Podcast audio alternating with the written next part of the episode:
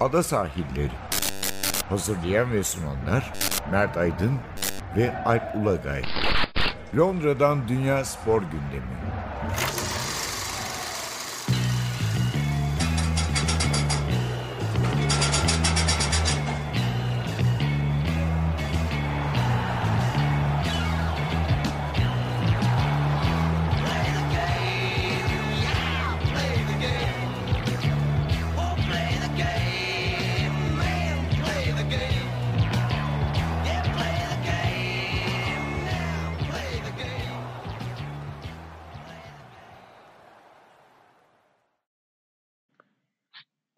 Ada sahillerinden merhabalar. Ben Alp Ulagay. Bugün Ben Mert Aydın. biraz farklı bir konseptle karşınızdayız. Çünkü ben Londra'dayım ama Mert Aydın Türkiye'de bu haftalık. Evet, e, bu hafta hasret giderme durumundayım Türkiye'de. E, ama e, hafta sonunun büyük bölümünde yine İngiltere'deydim. o yüzden Premier Lig maçlarının e, önemli bir kısmını İngiltere'de takip ettim. Pazar günü e, Tottenham maçını e, İstanbul'da takip ettim. Güzel harika. Türkiye'de sıcak mı? Londra felaket çünkü. E, sıcak, t- sıcak, sıcak, sıcak, Güzel. E, sıcak. Yani İngiltere, Güney, özellikle Güney İngiltere bayağı bir sıcak dalgası altında ve hafta sonu maçlarında da etkisini gördük.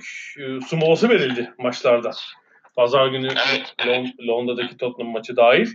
E, bu hafta sonu Premier Lig'den iki büyük favorinin yine oyunu domine ederek kazandığını gördük ama birkaç maçta da artık ne diyelim ne geçilmez e, Manş Denizi geçilmez savunması yani Britanya kıyılarına ulaşılamaz savunması sonuç verdi en azından iki maçta. Doğru. bunu gördük. İstiyorsan bir Liverpool Manchester City ile başlayalım. Yani Evet, evet. rakiplerin savunmasına direncine karşın bu iki takımın e, daha fazla çözüm yolu olduğunu biliyoruz ve e, bir şekilde karşı savunmayı çözdüler. Çok çok zorlanmadan sonuca gittiler ki Liverpool'un rakibi bir de Arsenal'dı üstelik. Evet. Arsenal son zamanlarda ilk kez böyle 2'de 2 yaparak başlamıştı. Geçen hafta da hatta beraber maça gitmiştik, konuşmuştuk. Ee, ama yani e, şöyle bir şey var.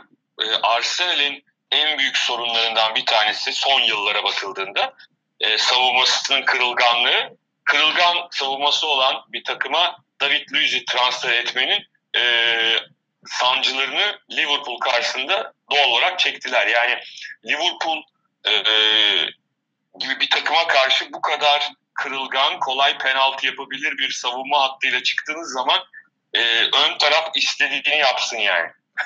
Çok Zücca- fazla bir şey ifade etmiyor. Züccaciyeci dükkanındaki David Luiz olarak herhalde değil mi? Yani 3 golde de hatası vardı çünkü. Birinci goldeki kornerde e, adamını bir şekilde tutamadı.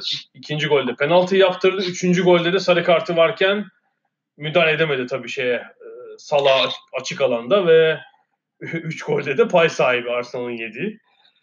E, bunu söylemek lazım ama Arsenal'ın tabii stratejisi ilginç geçen hafta gördüğümüz belki de kırılganlıklar sebebiyle Unai Emery böyle bir oyunu yani kendi yarı sahası diyeyim artık kendi neredeyse 25 metresine kabul eden bir Arsenal çıkarmıştı değil mi? Ne dersin? Evet doğru doğru doğru.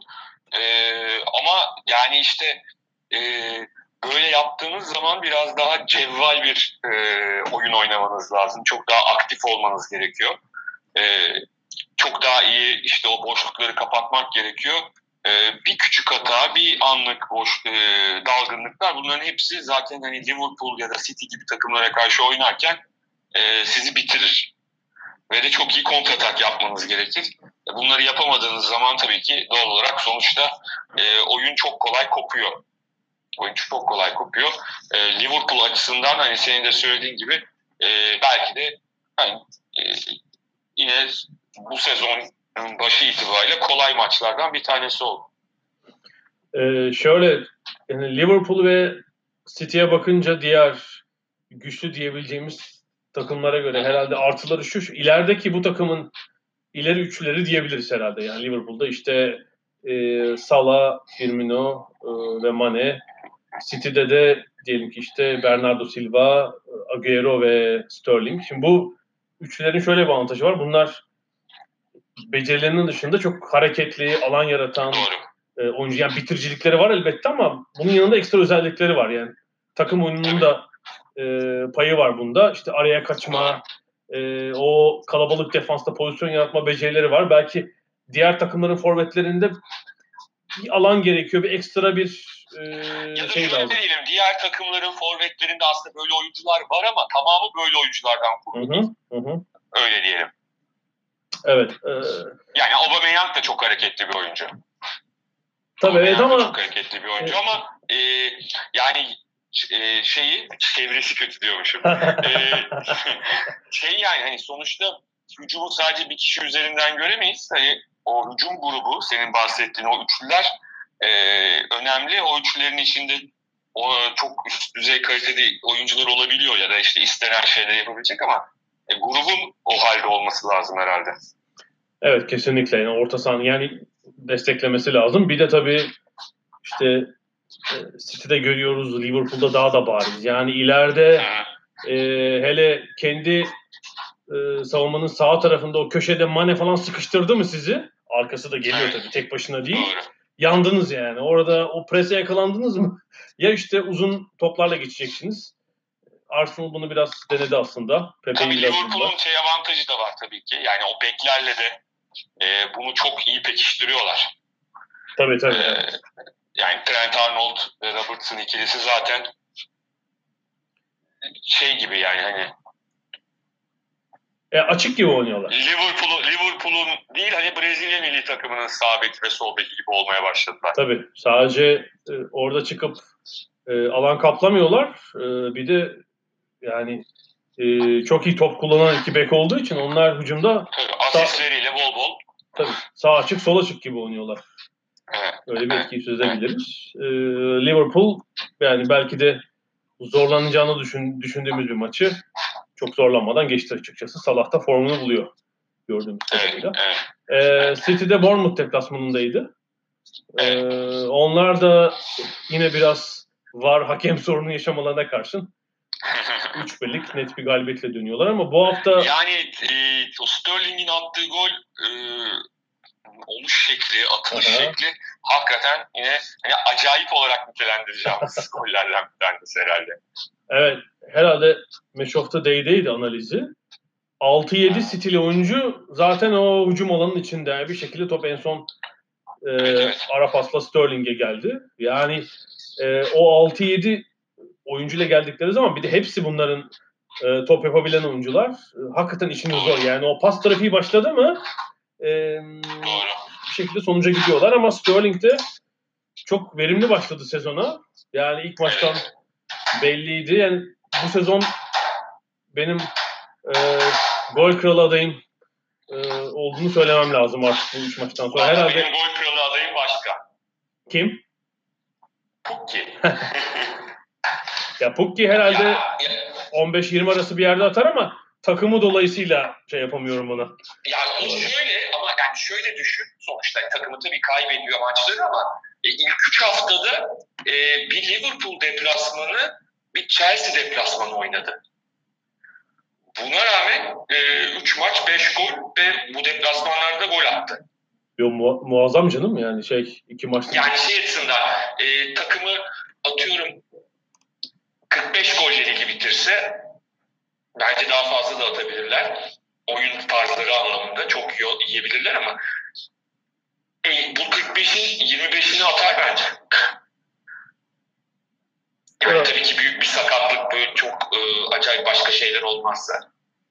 Ben aynı temponun süreceğini zannetmiyorum. 15-20 arası bir yerde olur. 25 çok büyük olay olur. Tabii 25 çok. Geçen yıl 22 golle gol krallığı yaşandı. Tabii şöyle bir şey oluyor. Ya geçen yıl da oldu. Yani e, özellikle Liverpool ve City e, o kadar çok yoğunlaştı ki hani Şampiyonlar Ligi Tottenham'ı da say, Kane'i de say. E, işin içine Şampiyonlar Ligi e, diğer kupalar falan giriyor ve e, belli bir yerde dinlendiriliyor oyuncular. Belli noktalarda. Yani Norwich'in e, Pukki'yi e, çok fazla de, e, dinlendirebileceğini zannetmiyorum. Böyle bir şey yok. Lüks olmayacak. Evet. Ee, ama Manchester City açısından benim ben daha yani kolay bir maç bekliyordum zaten. Kolay derken de bu şeylik olmasın ama ne derler e, haksızlık olmasın ama yani bu tip maçları Manchester City e, kolay zaten puan kaybetmiyor bu tip maçlarda. E, o açıdan çok böyle e, şaşırtıcı bir maç olmadı yani. Dediğin gibi bir de hani hava sıcak e, bu ne kadar etkiler dedik ama çok fazla da oyuncuları etkilemedi.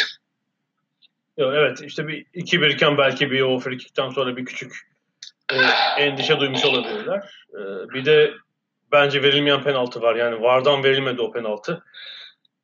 İlginç bir şekilde. E, bu, bu haftaki belki iki tartışmalı karardan biriydi. E, böyle bir endişelenir ama Agüero işi çözdü. Şimdi diğer e, büyüklere gelelim.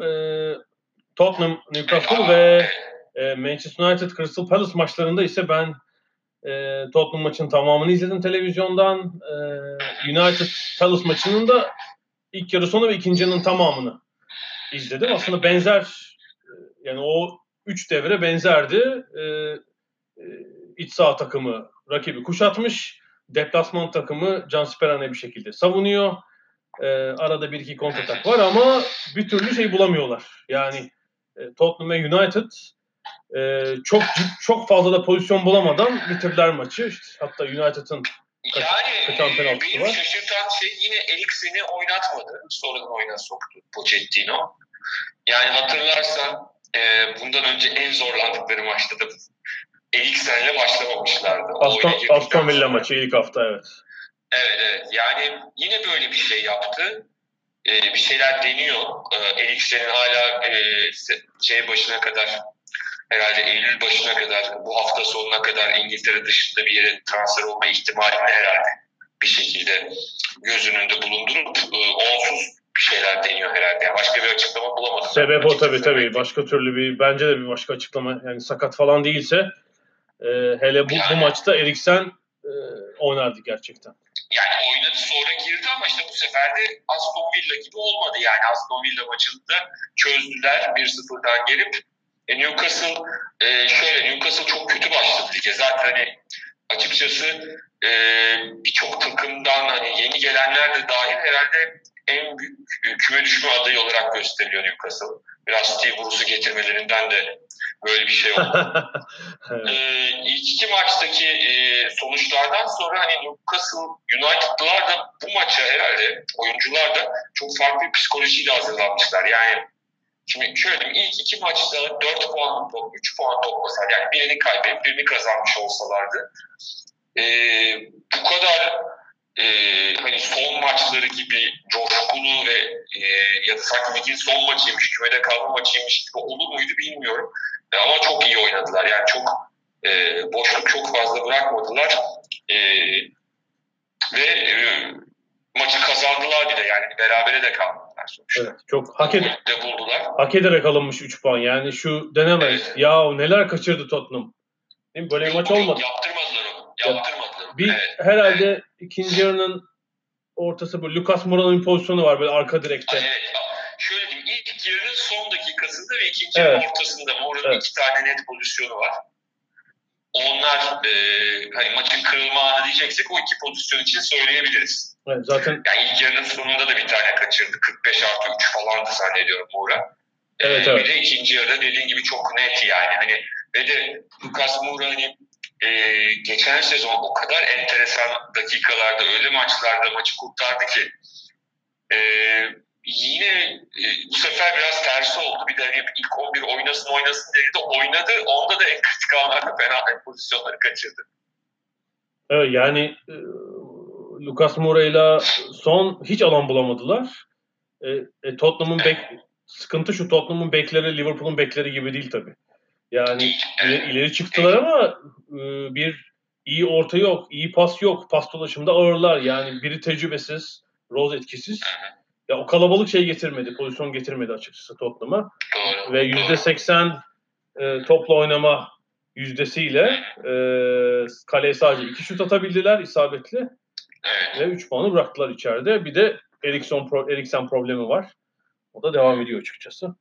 E, ilginç doğrusu şey bir hafta oldu ve önümüzdeki pazar kritik çünkü Tottenham e, Kuzey Londra derbisinde Arsenal'a gidiyor. Doğru, doğru. Kritik maç olacak. Yani eğer kay- Yani eğer Tottenham şöyle diyeyim Tottenham böyle güle oynaya falan e, kazanmış olsaydı Newcastle maçını Hı hı. e, maça favori olarak da giderdi bence. Deplasman olmasına rağmen Emirates'e. Tabii. Ama şimdi yenilgi halinde 4 puanda Evet, soru kalacaklar. işareti var. 4 maçta 4 puanda kalırlar. Yani Doğru. e, pek iyi bir bilanço olmadı açıkçası. E, United ise e, bir sürpriz sonuçta oradan geldi. Yani deplasman takımlarının iyi, başarılı olduğu bir hafta zaten. Yani Palace için de iyi başlangıç değil sezon için. Evet. Sezon başlangıcı değildi. E, çünkü geçen sezonun ikinci yarısında çok kuvvetli bir oyun oynamışlardı ve e, hani kümede kalma savaşını bıraktık orta sıralara kadar gitmişlerdi. Çok rahatlamışlardı. E, ama tabii ki e, o takımın bence en önemli silahlarından biriydi Van Bissaka. Onu kaybettiler. E, Zaha da sezona biraz geç intibak etti diyelim. E, böyle olunca kötü bir başlangıç yaptılar. E, Manchester maçında ise tabii ve de kaç 30 küsur yıl sonra mı ilk kez e, Old Trafford'da kazanmışlar. Tabii işte 89-90 sezonu ilk yarısından beri galiba. işte meşhur pankartlı maç mı hatta? Ya da o maçtan sonra şu şey pankartı asılmış. Tara, Fergie, Fergie git diye Ferguson'a şey yazan evet, taraftar. Yeter artık. Crystal Palace şeydi ama Crystal Palace'ı o sene kupa finalinde yendiler ve rahatladılar. Tabii. Hani Ferguson'ı kurtaran kupası Ferguson'ı. kurtaran kupa. Ee, bu sefer de Crystal Palace'ı e, orta sıralara taşıyan e, maç oldu bu. E, ikinci yarıda yine United tam anlamıyla kuşattı rakip kaleye ama şey yok yani delici oyuncu yok. E, hızlı oyuncular arkada alan bulamadılar. Yani tek böyle organize e, delici şeyle penaltıyı buldular atakla zaten. Bu sefer de penaltıyı Pogba değil Rashford kaçırdı. Kimin kaçıracağı belli değil sadece. Yani. Atacağı maçı. Yani iki haftada iki penaltı muhtemelen yani en az bence 4 puan 3 puanına e, mal oldu diyebiliriz United'ın. Hani Evet. Ve de geçen hafta e, niye atmadı denilen adam bu hafta attı. Yine kaçtı. yine kaçtı. Evet. Penaltı atmayı öğrenirlerse biraz daha puan alabilirler. Yani evet United'ın bu sezon belki daha fazla oynayacağı, hani rakibi baskı altında tutabileceği oyunlara bir örnek gördük ama çözüm konusunda da orada bir, orada da bir sıkıntı var. Orada bir sıkıntı. Doğru. Yüzde yüz. Yüzde yüz. Chelsea açısından e, de güzel, ilginç bir maç oldu. Norwich maçı. E, Norwich çünkü e, hakikaten açık bir oyun oynuyor. E, bu sefer Chelsea'nin gençleri golle e, cevap verdiler. Lampard'ın onları oynatışına. Abraham da gol attı. Evet bu bakımdan çok olumlu bir gelişme yani. E, Liverpool Süper Kupa maçından Süper Kupa finali. Süper Kupa maçından sonra penaltı kaçırdığı için eleştirileri bırakın bir de ırkçı hakaretlere uğrayan Doğru. Temi Abraham için müthiş olumlu gelişme. Çünkü e, bir tek vuruş bir de çalım üstü güzel e, bir şutla iki, iki güzel gol attı. Hem moral verici hem de e, yani Chelsea'nin işte bu seneki 9 numarası kim olacak? Mu oynayacak, Abraham mı oynasın tartışmasında bir adamına çıktı. Mason Mount'un da tabii çok güzel bir golü var. Evet, Mason Mount geçen hafta da atmıştı zaten. O atmaya devam ediyor. Ee, geçen yıl Championship'te bir oy- o- oynadığını hatırlayalım. Ee, ilk hafta çok eleştirildi.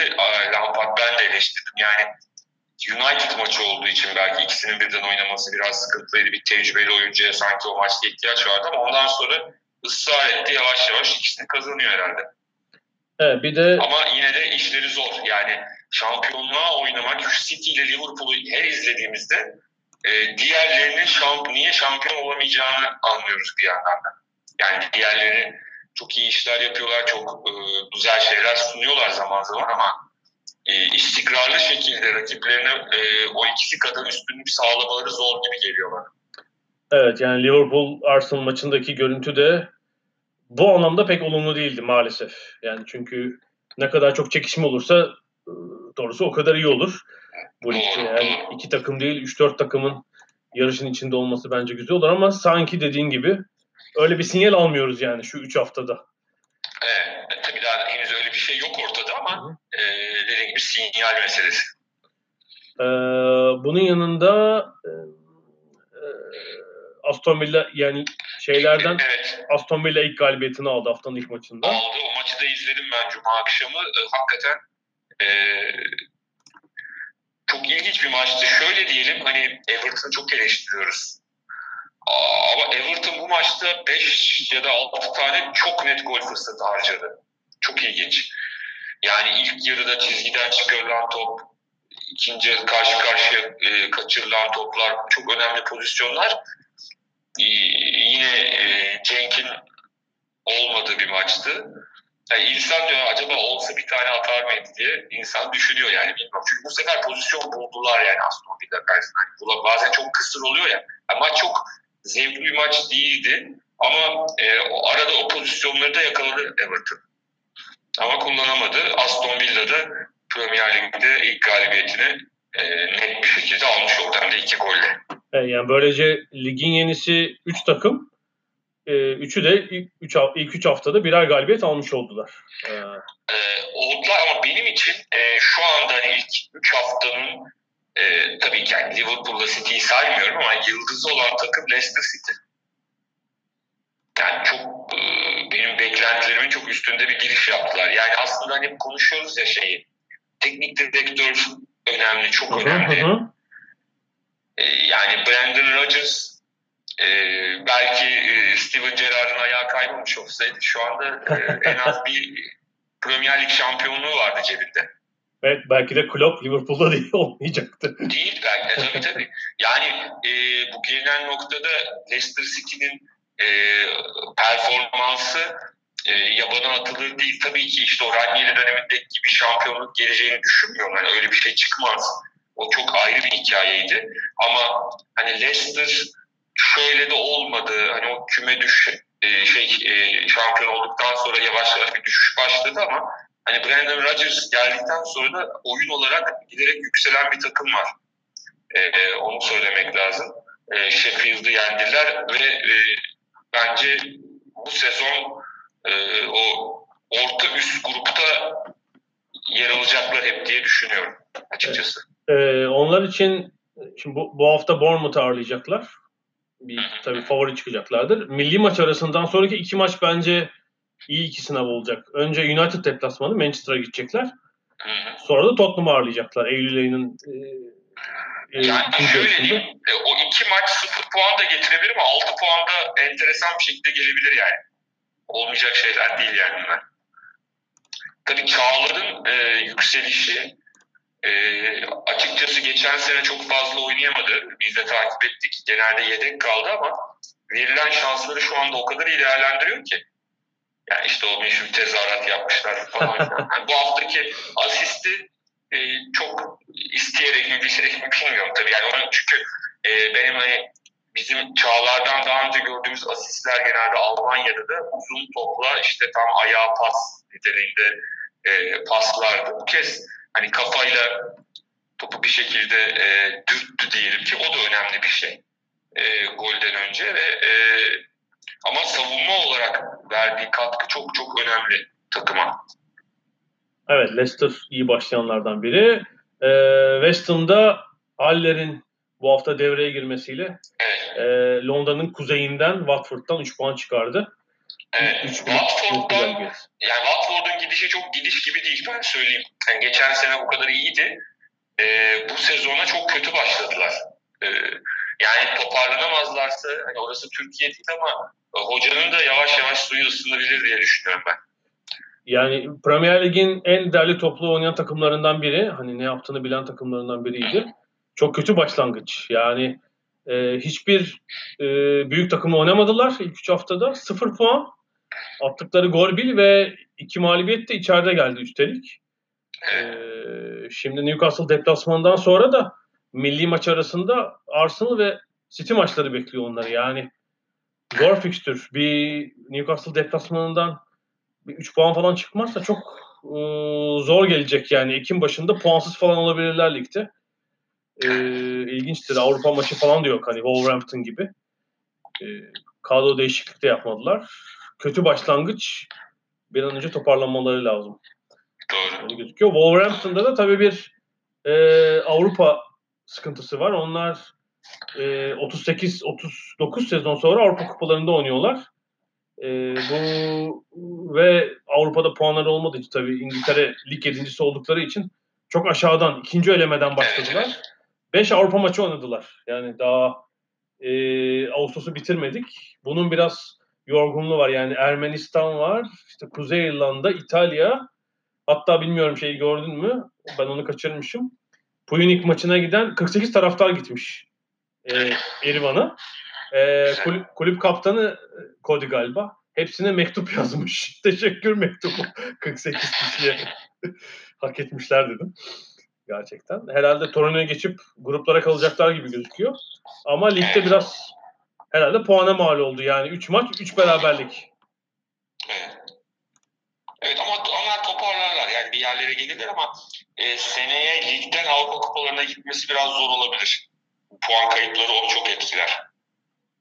Evet yani oyuncular bahsetmişler. Yani kadrodaki işte Portekizliler vesaire onlar Avrupa Kupası maratonuna biraz alışıklar ama herkes değil.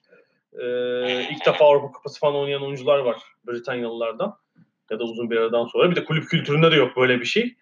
Ee, bunun getirdiği bir sezon başı yorgunluğu söz konusu olabilir. Ee, yani kötü oynamıyorlar ama henüz galibiyet yok. Ee, evet, e, milli maç arasından sonra bu hafta sonu e, son lig haftası. Sonra bir e, araya gireceğiz. Bu haftanın programına şöyle bir bakalım. E, Cumartesi günü e, Manchester United Southampton deplasmanında e, Chelsea Sheffield United ağırlıyor. Yine Londra'da Crystal Palace Aston Villa maçı var. Leicester Bournemouth'u ağırlayacak. City Brighton maçı var Manchester'da. Newcastle United Watford. E, Londra'da bir diğer maç West Ham Norwich maçı ve Burnley Liverpool.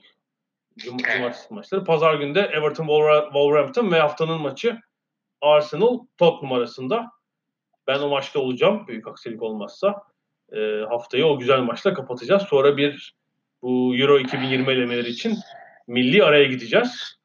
E, istiyorsan biz de bir araya gidelim. E, aradan sonra çok uzatmayacağız bugün. E, biraz atletizm, tenis falan konuşuruz. Belki voleybol uğrarız. Biraz erken kapatacağız bu hafta. Aradan sonra görüşmek üzere.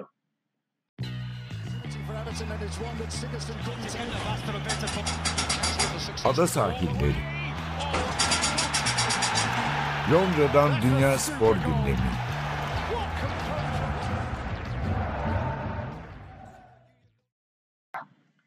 Ada sahillerinde ikinci bölümdeyiz. Ee, Premier Lig'den sonra da biraz atletizm, biraz tenis, belki bir de voleybol uğrarız.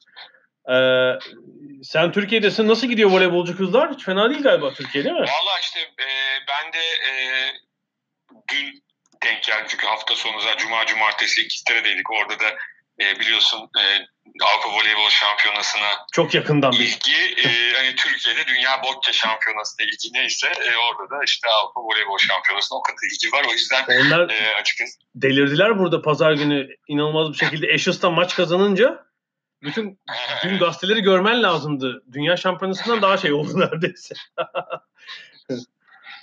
Krikette daha çıkacak ama şöyle bir şey söyleyeyim. Klasik hani, e, şey Ankara voleybol seyircisinin e, desteğiyle e, dün Bulgaristan'ı yendiler 3-1. E, şimdi iki gün sonra zaten iki gün sonra yarın bugün değil yarın Fransa ile bir maç var. Sonra da sanırım Sırbistan'la oynayacağız. Yani o grupta kaçıncı bitireceğimiz kısmı e, için önemli maçlara çıkacağız. Ee, evet. O maçlardaki e, performanslar önemli olacak tabii. Biz podcast'i çektiğimiz gün Türkiye'nin maçı yok. Yani çarşamba, perşembe günleri iki maç. Herhalde Fransa iner Türkiye. Tahmin edildiği gibi son maç büyük ihtimalle Sırbistan'la grup birinciliği maçı olacak. Doğru. Öyle öyle gözüküyor ve ben de e, Finlandiya maçını çok az izledim. Bulgaristan maçının önemli bölümünü izledim. Müthiş bir blok savunması vardı. Zaten maç istatistiğine de yansımış. 12 blok sayısı var Türkiye'nin. Evet, Eda da e, maçın oyuncusu seçildi. E, yani e, takıma bakıyorum. Hakikaten çok yeni, e, birçok genç var. E, ama hala hani çok tecrübeli, Eda'sı, Naz'ı, e, çok tecrübeli oyuncular da var. E, Guidetti de hani şöyle Türkiye aslında ligiyle, e, takımlarıyla, kulüpleriyle Avrupa'da üst düzey, en üst düzeyde. E, ama Guidetti'nin geçmişte hani Türkiye gibi olmayan takımları bile e, milli takım seviyesinde nerelere çıkarttığını biliyoruz. E, o yüzden ben umutluyum yani bu işin gidişatın sonundan. Bakalım nereye kadar gidecek. Hep beraber Evet. göreceğiz. Grup birinciliği tabii kritik olabilir bir aşamada. Tabii tabii. Ee, Evet. çünkü Türkiye Şey açısından da önemli. Yani şimdi Sırbistan'ı sen yenersen hı hı, e, o ilerleyen turlarda, ilerleyen şeylerde de önemli. Yani hani aklında bir Sırbistan'ı yendik şeyi de olacak. son Avrupa Dünya Şampiyonu zaten değil mi? Tabii özgüveni Hı hı. olacak tabii. Yani o özgüven çok önemli bir şey. Yani sadece grup birinciliği olarak bakmamak gerekiyor bence. Evet evet orada haklısın. Orada haklısın. Bir de işte grup e, ikincisi olursan çeyrek finalde sanıyorum Hollanda eşleşmesi büyük ihtimalle gelecek. Hani Abi Hollanda Evet. Guidetti çalıştırırken önemliydi falan diyormuşum ben şimdi. Böyle hiç ilgilenmez ilgilenmez son dakikada şey yapıyor. Ben böyle abi onlar önce onlar o zaman iyiydiler. Çok Yok bozdular. bir şey tabii ki yani haklısın yok ben sana şey olarak söylüyorum. Espri olsun diye söylüyorum. Böyle bir şey demiyorum. tabii. çok çok bozdular sonra falan. Peki evet Avrupa Voleybol Şampiyonası devam ediyor. Onu haftaya da konuşuruz. Ee, atletizmde ise artık Diamond League'in sonuna geldik. Ee, geçen hafta sonu Paris'teki e, yarışlar vardı ve finale kalan atletler de Paris'ten sonra belli oldu. Ee, bir hayal kırıklığı yaratan Birmingham'dan sonra doğrusu Paris hem seyirci hem de dereceler açısından daha parlak geçti. Bunu söylemek lazım. O Birmingham'daki Ama yani o da şeyle sonuçta Britanya şampiyonasıyla aynı gün. Yani hani hafta sonunda da bir onlar denk geldi. Hep bu yani Doha'nın etkileri diyelim. evet, Ee, e, şeyin ne derler Dünya Şampiyonası'nın geç yapılacak olması bu yarışları fena halde etkiliyor. Yani Birmingham'ı da çok etkilemişti. Paris'te evet dediğin gibi nispeten ama sonuçta en azından Amerikalılar artık biraz daha özgürler galiba. Ee, e, ama şey yani ne derler Ee, yine de e, o Dünya Şampiyonası tarihi yeri e, biraz ortalığı karıştırdı bu sene. Evet, mesela Noah Lyles yine müthiş bir bu seneki 200 Evet. serisine devam ediyor. 200 metrede 19.65 koştu. Paris pist rekoru kırdı. Ee, açık ara. Ramil Guliyev'in e, herhalde 4 metre falan önünde birinci oldu. Yani dünya şampiyonasında da formunda büyük bir değişiklik olmasa tabii e, büyük favori olacak. E, Ramil Guliyev bu seneki en iyi yarışlarından biri ama Noah Lyles'in çok gerisinde. Yani ikinci oldu orada. Aaron Brown'ı, Christoph Mehmet'i, Divine Oduduru'yu geçti mesela. Ya ben zaten hani Ramil'in e, öyle lömet falan gibi hani Allah korusun bir sakatlık ya da hastalık olmazsa e, onlara çok geçileceğini düşünmüyorum zaten. Yani onun e, e, şeyleri diyeyim ne derler rakipleri Amerikalı ve Jamaikalılar ağırlıklı olarak olacak. Yani onlarla olan onlarla olan mücadelesi bence çok e, kritik. Evet. Öyle düşünüyorum ben. Evet. E, 400 engelli erkeklerde orada formunu sürdüren, bu sezon çok istikrarlı, iyi derece koşan bir başka isim. Karsten Warholm geldi. Birmingham'da yoktu. E, 47-26 ile kazandı. Açık farkla yani. Bir saniye fark var. İkinci. Doğru. E, Yasmani Kopeyo dördüncü oldu. Bu sefer son o 50'de 60'ta yaptığı hatanı göremedik ama derecesinden memnundur. Çünkü 48-47 sezon en iyi derecesi Kopeyo için. Yani yavaş yavaş daha önceki yani hani seninle daha önce konuştuk. Zaten e, dünya şampiyonasında madalya almanın yolu bir kere 48'in altında koşmak gerekiyor. Yani evet. çok böyle sürpriz bir kötü bir yarışma olmazsa ki hiç öyle olacakmış gibi bir hali yok e, 400 engelli finalinin e, doğada.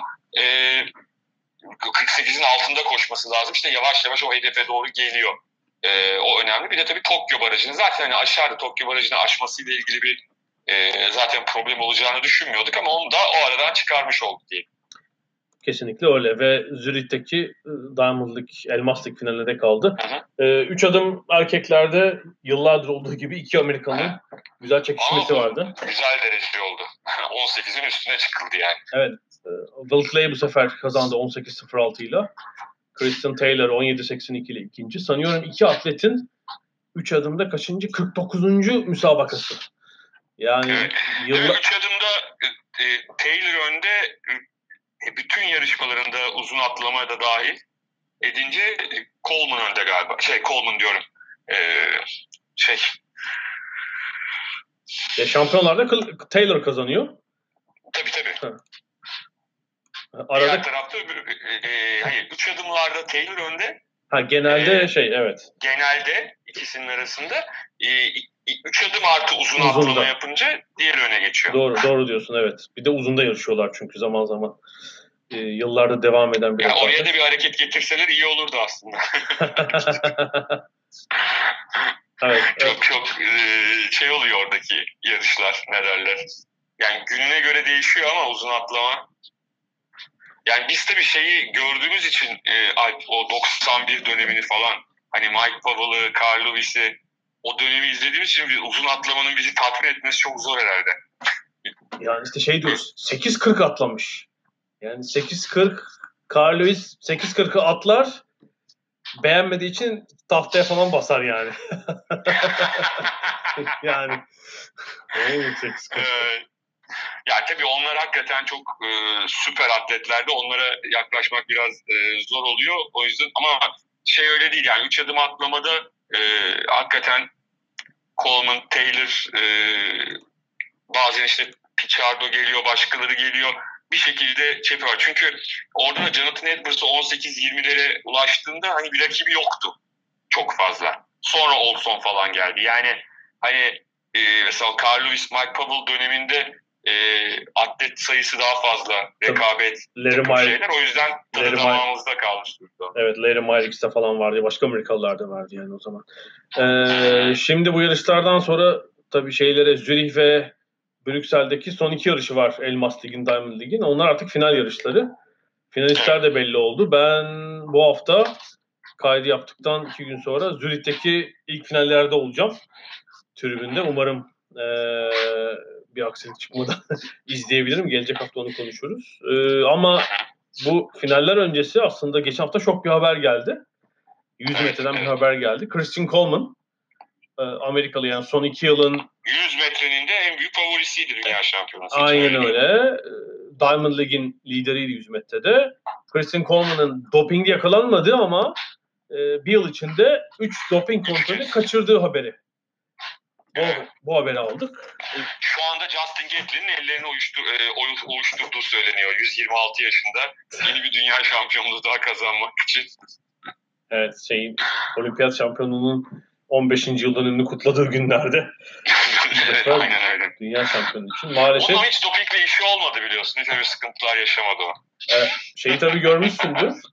Ee, şu istatistiği görmüşsündür. 9 9.80 ve altında ve daha hızlı koşan e, 15 atlet var galiba. E, herhangi bir doping söylentisiyle adı karışmayan tek atlet var. Hüseyin Bolt. Evet. evet. Geri kalan hepsi e, ya uzun süreli ceza, ya kısa süreli ceza, ya ebedi boykot, ya işte Christian Coleman gibi soruşturma. Mutlaka bir yerinden bu işe bulaşmış. Doğru doğru. Aslında hepsi doğru. yani işte Tyson Gain'den Blake'ine, Gatlin'ine, işte Montgomery'sine kadar. Ee, bir tek Hüseyin Bolt var. Şimdilik yani bildiğimiz bir şey yok. Geç, geçmişe dönük bir şey çıkar mı bilmiyoruz henüz. Bence bilmeyelim zaten varsa. evet. Yani olabilir. Ee, bu sebeple Zürich'te de Christian Coleman'ı izleyemeyeceğiz ama Johan Blake, Justin Gatlin, Noah Lyles, orada yüz koşacak, Michael Rogers ee, ve İngilizler Adam Cemili ile e, Jarnell Hughes orada olacak. Ee, 400 engelde Yasmani Kopeyo'yu izleyeceğiz bu sefer. Ee, hatta günün son yarışı, Zürich'in son pist yarışı olacak. Ee, Karsten Warholm'un yanı sıra Ray Benjamin'i de e, Zürich'te göreceğiz. Yani bir Yasmani Kopeyo şey demişti. Dünya şampiyonası öncesi ben bir rekor kokusu alıyorum demişti. Olur mu? Ee, kestiremiyorum ama hem Warhol hem Benj- Benjamin varken 47 saniye civarında bir derece çok, beni çok iyi bir derece açıkçası. çıkacağını tahmin etmek zor değil. Şaşırtmaz. Copello da belki 48 civarına inecektir. Sezon en iyisini koşması onun da beklenebilir orada. Evet. Ee, Zürih'te ilk finali göreceğiz. Diamond League'de. Ee, son olarak da istiyorsan Amerika açığa gidelim. Tenise. Evet, çok yeni tabii. Tabii çok yeni başladı. Ee, ama ilginçtir. Ee, ilk gün maçı e, kadınlarda Serena Williams Sharapova. Kura kura şeyiyle şansıyla 8 numaralı seri başı Serena Williams seri başı olmayan Maria Sharapova'ya düştü ve 2013'ten beri hep yaptığı gibi onu bir kez daha yendi. Evet yani bu, bu kez e, bir sürpriz değil yani. yani daha öncekilerde değildi de yani e, sonuçta son şeye bakıldığında Serena'nın kazanmasını ben de bekliyordum. E, kazanmayı başardı. Bakalım e, ilerleyen hani kadınlardaki e, şeyi hepimiz gördük son bu sene. Boşluğu. Bakalım e, bu turnuvada yeni bir şampiyon, yeni bir e, isim karşımıza çıkacak mı? Onu da merak ediyorum açıkçası. Evet ben dün e, Fransa açık şampiyonu Ashley Barty'nin maçına biraz baktım. Feci bir ilk set kaybetti. E, ikinci sette de durum çok parlak değil ama toparlayıp kazandı mesela Ashley Barty. E, ama erkeklerde mesela İtalyan Fonini ki bu sene bir Masters 1000 turnuvası kazanmıştı. Elendi. Ee, bir de Kuraj şansından bahsedelim. Yani Nadal'ın tarafında belki hiçbir favorilerden hiçbiri yok. Diğer bütün tenisçiler işte Çiçipas'ı, Zverev'i falan e, Djokovic Federer tarafına e, dolmuş durumda. Yani Djokovic'in e, favori olduğu bir turnuva. Ben hep Amerika açıkta acaba yeni bir şampiyon erkeklerde de görür müyüz diye düşünmüştüm. Bu Amerika açık öncesi Masters turnuvalarında işte Medvedev gibi yeni şampiyonlar gördük. Ee, yine sanki çok kolay olmayacak. Yani Djokovic'i Bence de ya, ya onlar yani nasıl olacak bilmiyorum. Yani güzel diyorsun ama şey hayal edemedim bir türlü. evet, güzel Hani söyleyeceğim. gözümün önüne gelmedi yani. Bir sene daha bekleyebiliriz. Belki Avustralya açar kadar Bekleriz bence. bekleyebiliriz. Haftaya biraz daha fazla Amerika Evet, evet daha detay tabii tabii yeni gelişmelerle konuşabiliriz. Sen de döndüğünde. Ee, Türk, Evet. Türk sporu nasıl? Ee, onu sonra konuşuruz. Peki. Öyle yapalım. Mert Aydın'a Londra'dan selam yollayalım. Ee, ada sahillerinden bu haftalık bu kadar diyelim. Gelecek hafta ikimiz de Londra'dan bildireceğiz tekrar. Ee, ada, bir dahaki ada sahillerinde görüşmek üzere. Hoşçakalın. Hoşçakalın.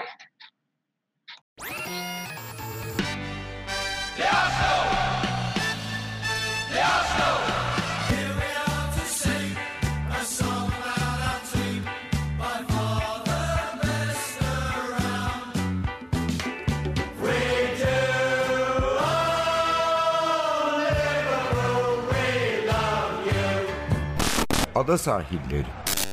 Hazırlayan ve sunanlar Mert Aydın ve Alp Ulagay. Londra'dan Dünya Spor Gündemi.